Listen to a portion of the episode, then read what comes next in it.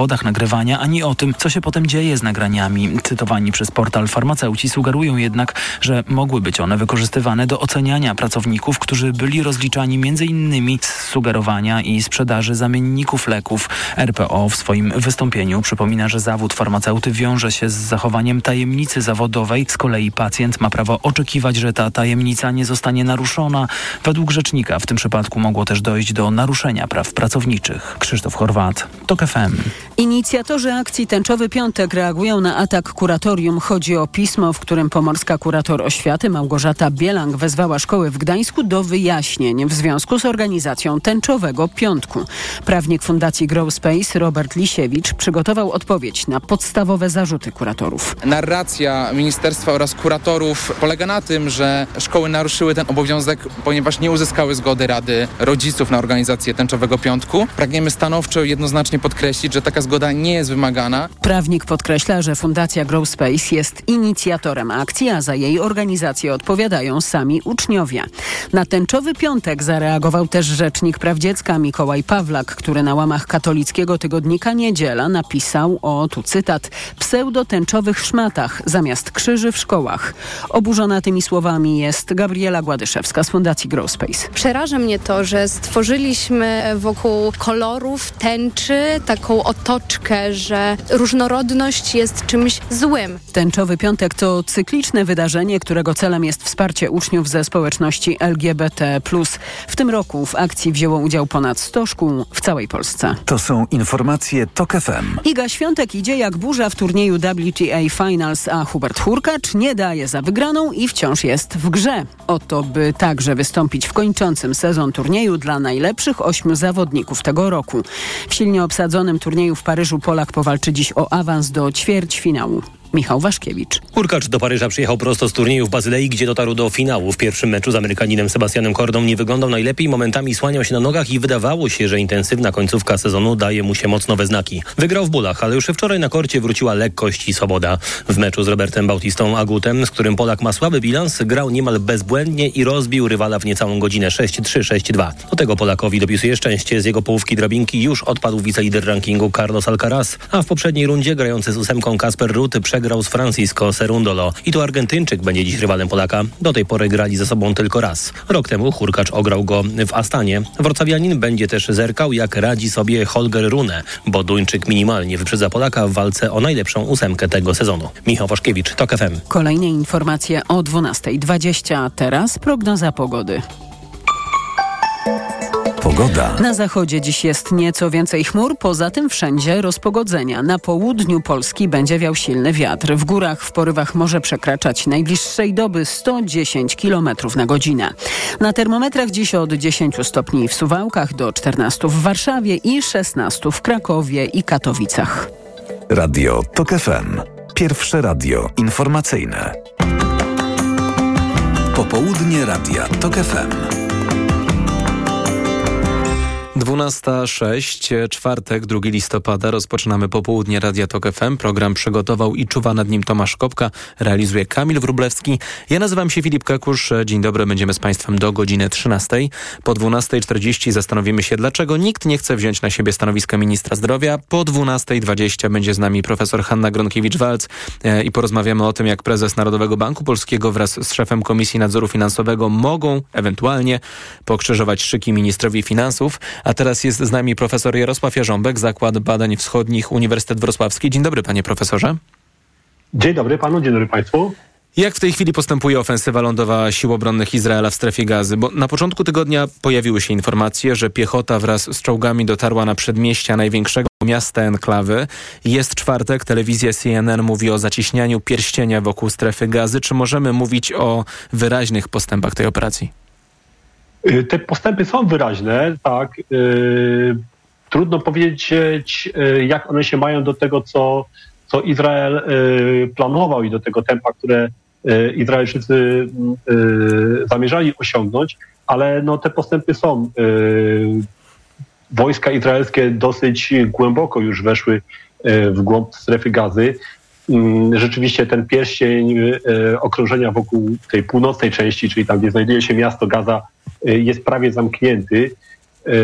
Z drugiej strony wiemy też, że, że Izraelczycy zachowują pewną ostrożność, jeżeli chodzi o, o y, same działania w tym terenie, to znaczy y, te działania mają charakter taki, y, no powiedziałbym, dosyć y, ostrożny, tak, przed y, każdym kolejnym krokiem czy, czy przesunięciem wojsk lądowych. Izraelczycy najpierw oczyszczają ten, ten obszar, na który zamierzają wejść za pomocą ognia artyleryjskiego, za pomocą bardzo intensywnych ostrzałów lotniczych i, i ze śmigłowców, no starając się, jak sądzę, zminimalizować własne straty wśród własnych żołnierzy. Powiedział pan profesor, że trudno określić, jaki jest cel Izraela i zakładane tempo tej ofensywy lądowej. Jednak chciałbym się dopytać, czy w ogóle, jak mówimy o celach, to czy Gaza jest do zdobycia, czy chodzi po prostu o maksymalne zniszczenie, zasypanie tuneli, infrastrukturalne osłabienie Hamasu podczas tej operacji lądowej? No, ja powiem, powiem tak, jeszcze nie tak dawno ja byłem przekonany, że, że Izrael będzie jednak starał się przeprowadzić tylko operację taką oczyszczającą w tej strefie Gazy i yy, zniszczyć jak najwięcej z tego, co będzie w stanie zniszczyć, jeśli chodzi o potencjał Hamasu, yy, zabić bojowników, zniszczyć jakieś tam magazyny broni. Yy, po tym, jak kilka dni temu ujawniony został ten dokument yy, rządowi izraelski, teraz też no, na, na ile wierzyć w to, czy on jest rzeczywiście prawdziwy, mhm. tak, albo na ile wierzyć w to, czy, czy, czy jego wypuszczenie nie było może z kolei jakimś e, takim e, celowym zagraniem Izraelczyków, ale jeżeli rzeczywiście ten dokument e, jest prawdziwy, no to wygląda na to, że Izrael ma pewne plany ewentualnościowe, także co zrobić e, z, no tak już jakby na stałe z tą strefą Gazy, tak, że jedną z opcji rozważanych przez Izrael jest rzeczywiście oczyszczenie strefy Gazy całkowicie z, z, z Palestyńczyków. No z drugiej strony m, m, mnie się osobiście wydaje to y, bardzo mało prawdopodobne, no bo y, to, to by musiała być jakaś horrendalna operacja, mm-hmm. prawda, żeby dwa miliony ludzi usunąć y, z, z tego obszaru. Ja wiem, że wśród izraelskich polityków są oczywiście ci, którzy jak najbardziej przyklasnęliby temu rozwiązaniu, niezależnie od tego, jakie e, straty wśród Palestyńczyków ono by e, przyniosło, bo to i, i były minister e, jednych poprzednich rządów e, Avigdor Lieberman bardzo otwarcie o tym mówił, a i w obecnym rządzie e, są politycy z tych, z tych dwóch takich nacjonalistycznych, prawicowych partii izraelskich, którzy e, także uważają, że tak należałoby postąpić. No, ale tak jak mówię, ja nie jestem przekonany, czy to rzeczywiście jest plan Izraela, żeby tą strefę Gazy oczyszczać i, i, i y, tak definitywnie y, uczynić ją terytorium bez Palestyńczyków. Myślę, że jednak mimo wszystko y, tym planem izraelskim jest po prostu zadanie jak największych strat Hamasowi i wycofanie się z tej strefy Gazy, później odgrodzenie tej strefy Gazy od terytorium Izraela w sposób y, no pewnie lepszy niż, niż wcześniej, tak żeby to już było, była granica naprawdę bezpieczna. Co mogłoby się stać z tymi dwoma milionami Palestyńczyków, z których Izrael chciałby oczyścić enklawę? Yy, no to jest właśnie chyba największy problem, tak? Bo yy, czystki etniczne to jest coś, z czym my mieliśmy do czynienia w historii świata bardzo często. I sam fakt, że czystki etniczne mają gdzieś miejsce, że dochodzi do nich w czasie konfliktu, że ogromną liczbę ludności zmusza się do opuszczenia jakiegoś terytorium. Widzieliśmy to i na Bałkanach, prawda, i w wielu konfliktach w Afryce i też na Bliskim Wschodzie, ostatnio w konflikcie też między Armenią i Azerbejdżanem. Nie jest to nic zaskakującego. Problem w tym, że tak naprawdę ci Palestyńczycy nie bardzo mają się gdzie podziać. Egipt zapowiedział, no Egipt, który jest jakby naturalnym dla nich celem, tak, czy byłby, no bo e, no, Gaza posiada granicę jedynie z Izraelem i Egiptem. Egipt zapowiedział, że on nie zamierza tych Palestyńczyków przyjmować na swoje terytorium. E, taki, tak, tak, tak by wynikało z tego planu e, izraelskiego, tak, ujawnionego e, kilka dni temu, że, że ci ludzie mieliby się znaleźć na półwyspie Synaj i tam e, mieszkać w jakichś obozach. E, Egipt bardzo otwarcie mówi o tym, że on zamierza tych ludzi przyjmować, co jest w pewnym sensie zrozumiałe z kilku względów. Tak? Po pierwsze, no to jest ogromna liczba ludzi. uchodźców. Egipt nie jest krajem, który nie wiem, finansowo byłby sobie w stanie na to pozwolić. Po drugie, Egipt oczywiście no, jednak jest krajem arabskim, który jakoś tych Palestyńczyków wspiera, tak? Który uważa strefę Gazy i zachodni brzeg Jordanu za terytorium przyszłego państwa palestyńskiego, więc nie może otwarcie powiedzieć, no, bierzemy sobie tych ludzi, tak? I niech ze strefą Gazy się dzieje co chce, niech Izrael sobie ją zaanektuje. No, Izrael, Egipt tego nie może zrobić. Trzecim powodem jest to, że no, Hamas rządzący w strefie Gazy to jest tak naprawdę takie palestyńskie skrzydło Organizacji Braci Muzułmanów, egipskiej Organizacji Braci Muzułmanów, z którym obecne władze Egiptu walczą, który, którą to Organizację Braci Muzułmanów uznają za organizację terrorystyczną, z którą bardzo krwawo się rozprawiły po puczu wojskowym w dwa tysiące trzynastym roku w Egipcie. I przyjmowanie teraz na własne terytorium ogromnej liczby uchodźców, wśród których na pewno będzie bardzo wielu członków, sympatyków Hamasu, tak, którzy no, pewnie szybko nawiążą kontakty, czy oni już mają te kontakty, tak, z egipskimi członkami ugrupowania braci muzułmanów, no z całą pewnością nie jest czymś, co Egipt chciałby zrobić i co chętnie, chętnie by widział. Więc tych powodów jest wiele i ja szczerze mówiąc nie wiem, gdzie ci ludzie mieliby się, gdzie ci ludzie mieliby się podziać, tak, w tej sytuacji. Władze Egiptu zgodziły się natomiast wczoraj na otwarcie przejścia granicznego w Rafach. Kilkaset osób opuściło strefę Gazy. Kair mówi o tym, to są informacje z dzisiaj, że pomoże w wydostaniu się z terenu konfliktu zbrojnego około siedmiu tysiącom osób, tak cudzoziemcom, jak i osobom o podwójnym obywatelstwie. Joe Biden z kolei ogłosił, że działa na rzecz dostarczenia Palestyńczykom pomocy. Czy w takim razie są możliwe jakieś właśnie większe ewakuacje właśnie ze strony, ze strony, ze strony pomocowej Egiptu? To znaczy trochę, trochę moje pytanie brzmi, w jaki sposób Egipt może pomóc w tej ewakuacji oprócz otwarcia tego przejścia granicznego?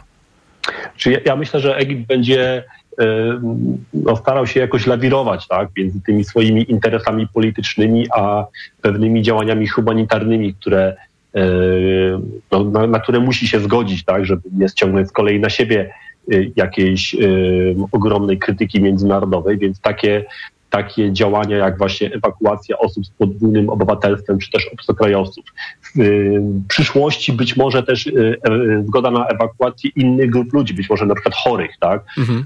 Jakichś osób, które potrzebują specjalistycznej opieki medycznej, być może, być może osób starszych, być może dzieci z tej strefy Gazy. Na to pewnie Egipt będzie w stanie przystać. Myślę, że Egipt będzie też nadal tym głównym jednak źródłem dostaw, czy też pośrednikiem w dostawach pomocy humanitarnej dla strefy Gazy, no bo też znowu ona tylko przez Egipt może do tej strefy Gazy docierać. I to chyba będzie rola Egiptu w najbliższych, w najbliższych dniach.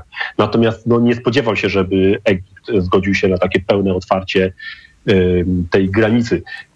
Chyba też z jednego względu ja się tego nie spodziewam, mianowicie nie sądzę, żeby Izrael chciał czegoś takiego, no bo możemy sobie wyobrazić, że gdyby Egipt na przykład tą granicę otworzył, tak, przed wszystkimi, no to pewnie z tymi, z tymi uchodźcami do strefy Gazy uciekłoby też całkiem sporo bojowników, liderów Hamasu, których Izrael zamierza ścigać i, i zamierza wyeliminować, więc także chyba w interesie Izraela nie jest to, żeby Egipt yy, tą granicę całkowicie otwiera. Bardzo dziękuję. Profesor Jarosław Jarząbek, Zakład Badań Wschodnich, Uniwersytet Wrocławski. Zbliża się godzina dwunasta dwadzieścia. Informacja. Po dwunastej dwadzieścia będzie z nami profesor Hanna Gronkiewicz-Waltz. Popołudnie Radia TOK F M.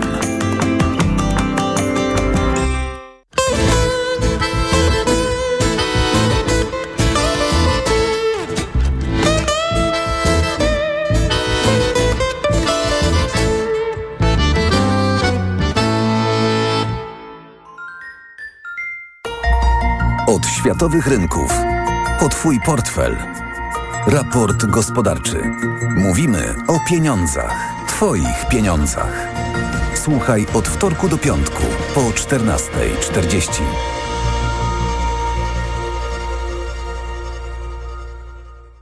Idealnych temperatur życzy sponsor programu. Producent klimatyzatorów i pomp ciepła Rotenso. w w w kropka rotenso kropka com. Reklama. R T V Euro A G D. Rewelacja! Teraz w euro aż pół roku nie płacisz. Do czterdzieści rat zero procent na cały asortyment. R R S O zero procent. Promocja do czternastego listopada. Szczegóły i regulamin w sklepach i na euro kropka com kropka p l. Mała, większa, największa. Są tematy ważne dla każdej firmy. Zmierzymy się z nimi w cyklu Zyskaj Wsparcie. Cyberbezpieczeństwo, e-commerce, cyfrowa bankowość firmowa i korporacyjna, O Z E, E S G. Jak zyskać w dynamicznie rozwijającym się świecie? Słuchaj cyklu Zyskaj Wsparcie stworzonego razem z ekspertami bankowości korporacyjnej mBanku. Od poniedziałku do piątku po godzinie dziewiątej oraz szesnastej. Rozmawiajmy o zakładaniu firmy. Jest z nami Radek Kotarski. Panie Radku, czy zna pan słowo infakt? Oczywiście, że tak. Co to znaczy infaktować? Infaktować to prowadzić firmę bez zmartwień. A ten, kto infaktuje? Ten wystawia faktury w aplikacji Infakt, a księgowy z Infaktu dba o porządek w księgowości. Infaktycznie. Załóż firmę bezpłatnie i bez wychodzenia z domu na infakt kropka p l. Infakt. Zakładanie firm i księgowość w jednym miejscu. Polecamy. Włodek Markowicz i Radek Kotarski. Nowe książki, magazyn do czytania już w sprzedaży. Bracia Grimm bez cenzury, Wieńczyk o legendach o Napoleonie, przegląd najlepszych kryminałów oraz recenzje najnowszych książek Reimer i Denela. Książki, magazyn do czytania już w sprzedaży. Lidl najtańszy według Faktu. Spośród czterech podmiotów objętych zestawieniem koszyk dwudziestu pięciu podstawowych produktów jest najtańszy w Lidlu. Źródło Fakt. Wydanie internetowe z osiemnastego października dwa tysiące dwudziestego trzeciego roku. Szczegóły na w w w kropka lidl kropka p l. Tanie zakupy rób w Lidlu. Na Black Weeks jeszcze nigdy nie było tak kolorowo. Odkryj najlepsze okazje roku w MediaMarkt. Teraz pralki marki Bosch z suszarką w zestawie. Taniej o pięćdziesiąt procent ceny pralki. Szczegóły w regulaminie w sklepach i na MediaMarkt kropka p l. Reklama. Radio T O K F M. Pierwsze radio informacyjne. Informacje T O K F M. dwunasta dwadzieścia. Elżbieta Mazur-Bielat. Władimir Putin podpisał ustawę unieważniającą ratyfikację przez Rosję traktatu o całkowitym zakazie prób z bronią jądrową. Informacje podają A P i Reuters. Rosja zapewnia, że nie wznowi testów nuklearnych, jeśli nie zrobią tego Stany Zjednoczone. Część zachodnich ekspertów obawia się, że Rosja może rozważać przeprowadzenie próby nuklearnej, by zniechęcić kraje Zachodu do militarnego wsparcia dla Ukrainy. Gdyby do tego doszło, mogłoby to zainicjować nową erę prób nuklearnych światowych supermocarstw. Policja w Trójmieście nie przerywa poszukiwań Grzegorza Borysa. Tysiąc funkcjonariuszy bierze udział w obławie na podejrzanego o zamordowanie swojego sześcioletniego syna.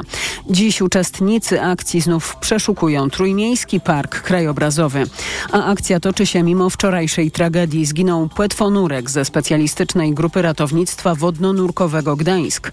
dwudziestosiedmiolatek na wniosek policji brał udział w poszukiwaniach. Sprawdzał zbiornik wodny, w pobliżu którego po zabójstwie pies tropiący zgubił trop za poszukiwanym. Kończy się pięcioletnia kadencja szefa Komisji Nadzoru Finansowego. Potrwa dokładnie do dwudziestego trzeciego listopada. Szefa K N F powołuje i odwołuje premier. Jak donosi dziennik Parkiet, faworytem Mateusza Morawieckiego jest obecny przewodniczący komisji Jacek Jastrzębski. Zanim Jastrzębski trafił do K N F-u, był związany z grupą P K O B P w latach dwa tysiące osiem do dwa tysiące osiemnastego. Pełnił funkcję zastępcy dyrektora Departamentu Prawnego największego polskiego banku. Dlaczego to tak ważne, kto będzie pełnił funkcję szefa Komisji Nadzoru Finansowego? Między innymi o tym tuż po informacjach w rozmowie Filipa, Filipa Kakusza z byłą prezes Narodowego Banku Polskiego profesor Hanną Gronkiewicz-Waltz. Kolejne informacje o dwunasta czterdzieści. Pogoda. Ostrzeżenie przed silnym wiatrem. W górach do jutrzejszego wieczoru może wiać halny, w porywach w Tatrach i Karpatach. Nawet sto dziesięć kilometrów na godzinę. Przed nami pogodne popołudnie, na termometrach od dziesięć stopni w Suwałkach i jedenaście w Białymstoku do szesnaście w Opolu i Katowicach. Radio T O K F M.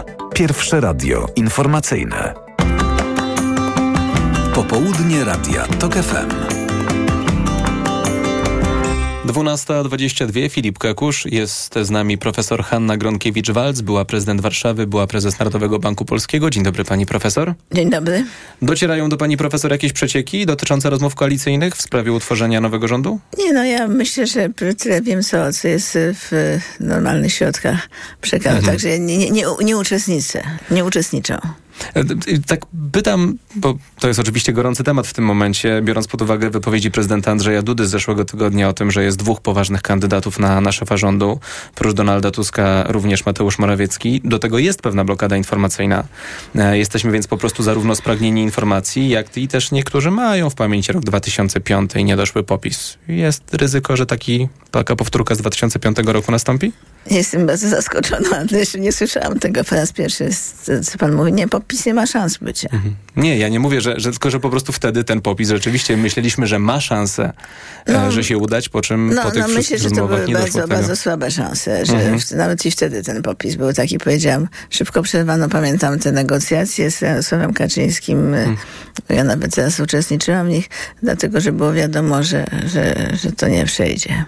A czy zdaniem pani profesor zatem hamletyzowaniem Andrzeja Dudy w sprawie premiera stoi, jak twierdzi część opozycji i komentatorów politycznych, chęć umożliwienia Mateuszowi Morawieckiemu obsadzenia stanowiska szefa Komisji Nadzoru Finansowego, którego kadencja kończy się dwudziestego trzeciego listopada? Przede wszystkim to ja myślę, że że tutaj Andrzej Duda po prostu, prezydent Andrzej Duda chce być liderem z Zjednoczonej Prawicy, bo już wysłał jego, jego urzędnik, już wysłał, prawda, Jarosława Kaczyńskiego na, na emeryturę. Pan Marcin Mastalerek, tak? Tak, tak. W związku z tym on, on o to walczy. Natomiast myślę, że tam jest kilka stanowisk takich, oprócz Komisji Nadzoru Finansowego, do, do obsadzenia i chodzi o, o, o przedłużenie maksymalne tego okresu, kiedy można by ich jeszcze było zgodnie z prawem obsadzić, o tak bym powiedziała.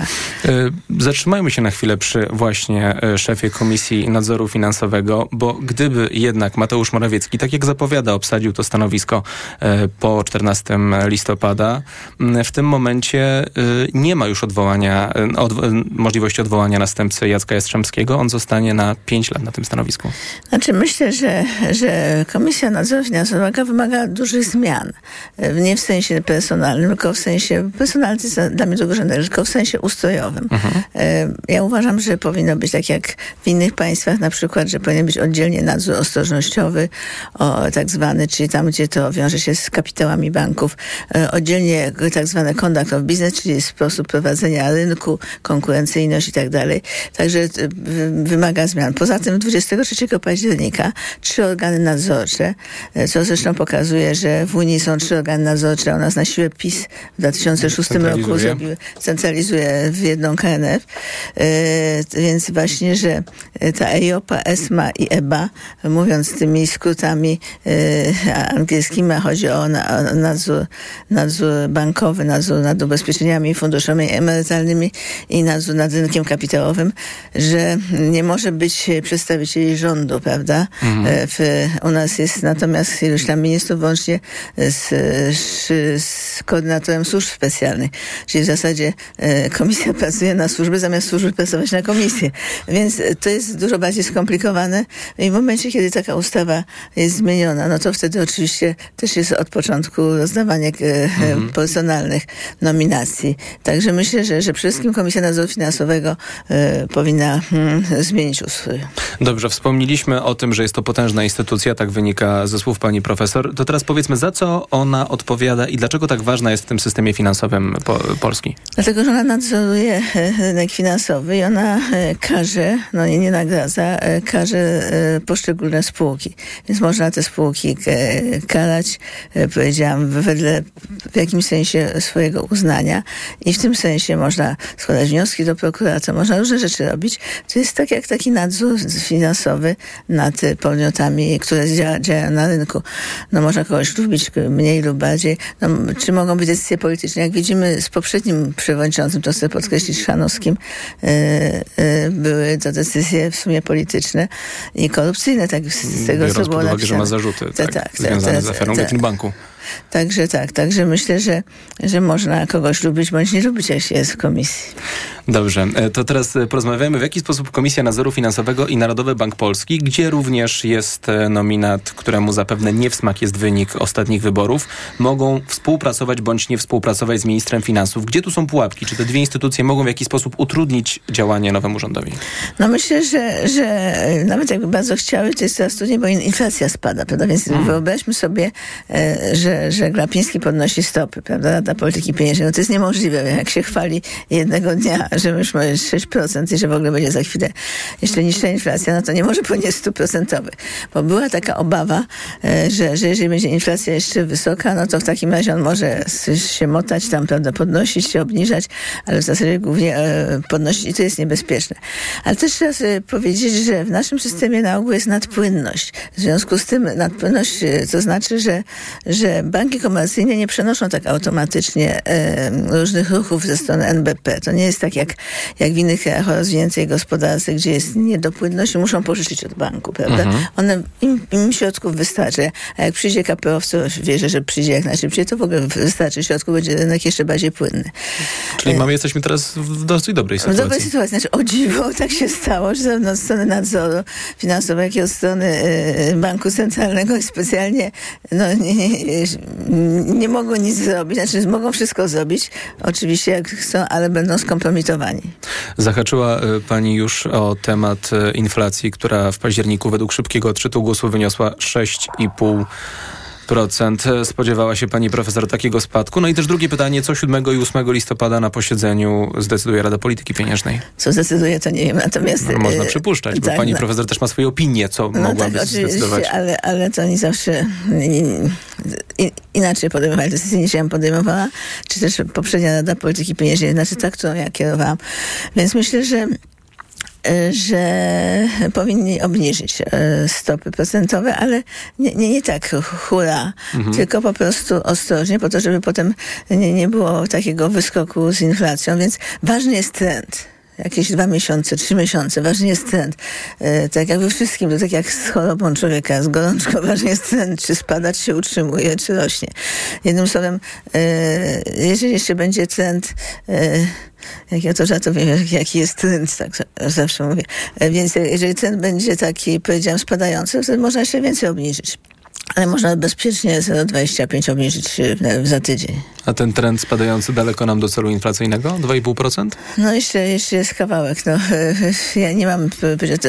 Inflacja u nas w Polsce zależy też od rządu. Hmm. Powiedzmy sobie szczerze, że dużo napędził rząd istniejący, jeszcze funkcjonujący przez takie dorzucanie do popytu. Jak się dorzuca do popytu, no to wtedy oczywiście jest problem inflacji. Ten, ten rząd przyszły, mam nadzieję, że pod, pod kierownictwem Donalda Tuska, on będzie, y, b, będzie obietnice realizował, ale na pewno już dodatkowych rzeczy, dużo dodatkowych nie dorzuci. No ale właśnie, czy te obietnice przypadkiem nie wpłyną ponownie na inflację i na to dorzucenie do popytu? Jeśli Lewica mówiła o trzydziestoprocentowych podwyżkach dla nauczycieli, y, są y, na tapecie podwyżki dla pracowników budżetówki, to czy nagle się nie okaże, że jeśli te y, podwyżki rzeczywiście zostaną wprowadzone, czy znowu y, nie nastąpi odwrócenie trendu? No myślę, że nie nastąpi, dlatego Że, że, to raczej spowolnienie nie, spadku. Nie, nie jest, spowolnienie spadku, no trudno powiedzieć, natomiast trzeba powiedzieć, że nauczyciele bardzo słabo zarabiają i że, że, że w, w zasadzie rodzice wydają jeszcze na korepetycje, no bo nie zawsze każda szkoła ma taki komplet nauczycieli. Jednym słowem, są pewne rzeczy, pewne wartości, które wymagają jednak zadbania, które były zaniedbane do tej pory. A przed ministrem finansów w nowym rządzie jakie będą stałe zadania, żeby... No, żeby, żebyśmy się trzymali. Żebyśmy się trzymali, żeby, żeby po prostu priorytety były uzgodnione między poszczególnymi partiami, bo to są jednak bardzo różne partie, yy, ale, ale na razie widać, że im zależy bardzo, żeby, żeby być razem, żeby przyjąć odpowiedzialność za Polskę. W związku z tym yy, myślę, że, że właśnie minister finansów musi godzić te priorytety. Musi wiedzieć, u, znaczy premier będzie oczywiście na końcu decydował, ale minister finansów jest tym, który, którym musi... pokazać, co jest na stole, włożyć na stół i powiedzieć, czy chcecie to, czy chcecie tamto. Z tych rzeczy nowych, bo stare no, muszą funkcjonować nadal. Ale to potrzeba bardzo silnej osobowości, żeby być dobrym ministrem finansów w tym momencie. No, jak premier jest silna osobowość, to pomoże. Mam jeszcze pytanie dotyczące tego, jak właściwie wygląda stan finansów, stan finansów państwa, bo przytaczam artykuł z Dziennika Gazety Prawnej z tego tygodnia o tym, że według grupy ekonomistów niezależnych, która przygotowała własny projekt budżetu na przyszły rok, wynika z ich wyliczeń, że deficyt budżetowy w przyszłym roku będzie siedemdziesiąt procent większy niż ten planowany przez rząd. To nie będzie sto sześćdziesiąt cztery miliardy, jak zakładają gabinet Mateusza Morawieckiego, a dwieście siedemdziesiąt sześć miliardów. To zdaniem tej grupy ekonomistów efekt przesa- przesz- przeszacowanych dochodów i niedoszacowanych e, wydatków. Czy, czy, czy my się możemy jeszcze spodziewać jakichś kukułczych jaj ze strony, e, znaczy, które się znajdą w papierach i w budżecie bądź poza budżetem po tym, jak e, nowy rząd obejmie władzę? Myślę, że najważniejsze są te, które są poza budżetem, mm-hmm. prawda? Tam w B G K, czy w, w, w Funduszu Rozwoju, czy jeszcze w innych rodzajów, innego rodzaju funduszach. To są najpierw w, zgodnie z zasadami Unii żeśmy pewne fundusze konsolidowali z budżetem, a teraz one zostały roz, rozproszone. No to, no to, to na pewno wpłynie na koszt naszego długu. No bo wiadomo, że to były działania, które były podejmowane e, na kredyt. No i zobaczymy, jakie będzie, jaka będzie e, cena naszych obligacji, jaka rentowność. Także to, to, to dopiero jak usiądzie się na, przy biurku i zobaczy, to na pewno cała ekipa e, Ministerstwa Finansów e, będzie musiała to wszystko przeliczyć i, i zebrać z różnych funduszy. Są fundusze, prawda, które, no, Fundusz Sprawiedliwości, Fundusz jakichś tam jeszcze innych, no my nie wiemy tak naprawdę, jaki jest stan. Nowy minister finansów złapie się za głowę, zdaniem no. pani profesor? No, myślę, że to powinna być osoba, która nic nie zdziwi. I która nic nie zdziwi, powie, no tak, jest, jest, myślałem, że było lepiej, ale trudno, musimy dać radę. Bardzo dziękuję. Profesor Hanna Gronkiewicz-Waltz, była prezydent Warszawy, była prezes Narodowego Banku Polskiego, była z nami. Zbliża się godzina dwunasta czterdzieści, o dwunasta czterdzieści informacji, a po informacjach będzie z nami dr Piotr Karniej z Polskiego Towarzystwa Zdrowia Publicznego i porozmawiamy o tym, jak wygląda sytuacja, tym razem w resorcie zdrowia. Popołudnie Radia TOK F M.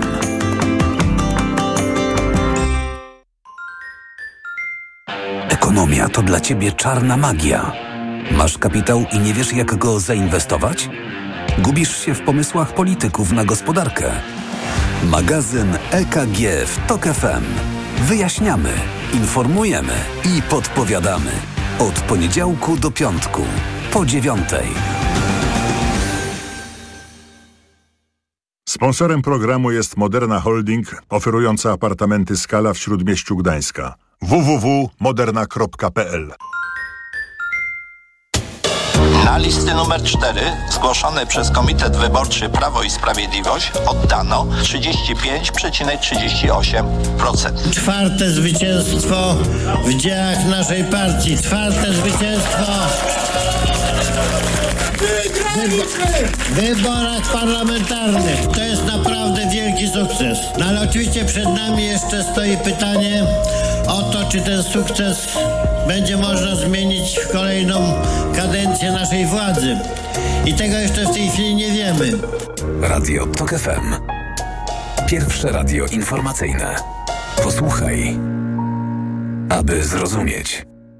Reklama. R T V Euro A G D.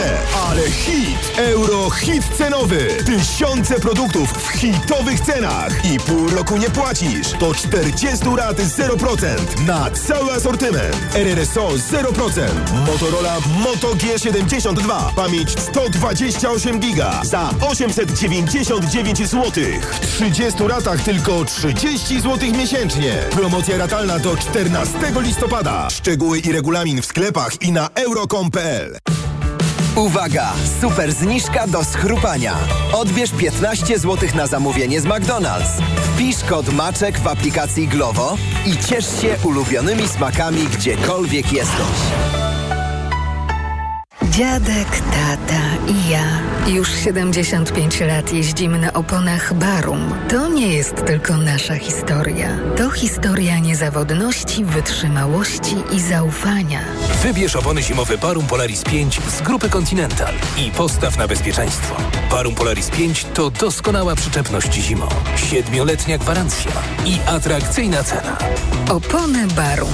Dla bezpiecznych podróży, które trwają pokolenia. Bang! Tuk, Kleo. Gotowi na Black Weeks w Media Expert? Telewizory, laptopy, smartfony, smartwatche, ekspresy i A G D w super niskich cenach. Wbijajcie do Media Expert. Ale chwileczkę, bo w Biedronce są biedronkowe oszczędności. Podążaj za nimi jesienią. Do soboty. Winogrona różowe siedem dziewięćdziesiąt dziewięć za kilogram, a po wyświetleniu oferty w aplikacji tylko pięć dziewięćdziesiąt dziewięć. Limit łączny w trakcie trwania okresu promocji jeden kilogram na konto Moja Biedronka. Oraz papier toaletowy Queen Premium Super Soft. Opakowanie dziesięć rolek, piętnaście dziewięćdziesiąt dziewięć za opakowanie z kartą Moja Biedronka lub aplikacją. Limit dzienny dwa opakowania na kartę Moja Biedronka. A wszystkie produkty C I F i Domestos dwa plus jeden gratis. Oto powody, by iść do Biedronki. Nie wiesz, co podać swojemu dziecku, gdy infekcja powraca? Podaj mu lek przeciwwirusowy Neosine Forte. Skoncentrowana dawka syropu Neosine Forte to mniej leku do podania i więcej wsparcia w walce z wirusami. Neosine Forte. Przeciwko wirusom, przeciwko infekcji. To jest lek. Dla bezpieczeństwa stosuj go zgodnie z ulotką dołączoną do opakowania. Nie przekraczaj maksymalnej dawki leku. W przypadku wątpliwości skonsultuj się z lekarzem lub farmaceutą. pięćset miligramów na pięć mililitrów inocyny. Wspomagająco u osób o obniżonej odporności w przypadku nawracających infekcji górnych dróg oddechowych. Aflofarm.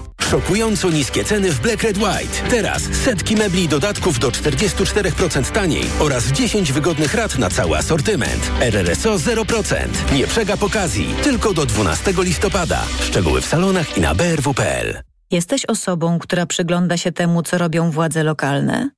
Wiesz, że nie tylko politycy z pierwszych stron gazet decydują o naszym codziennym życiu?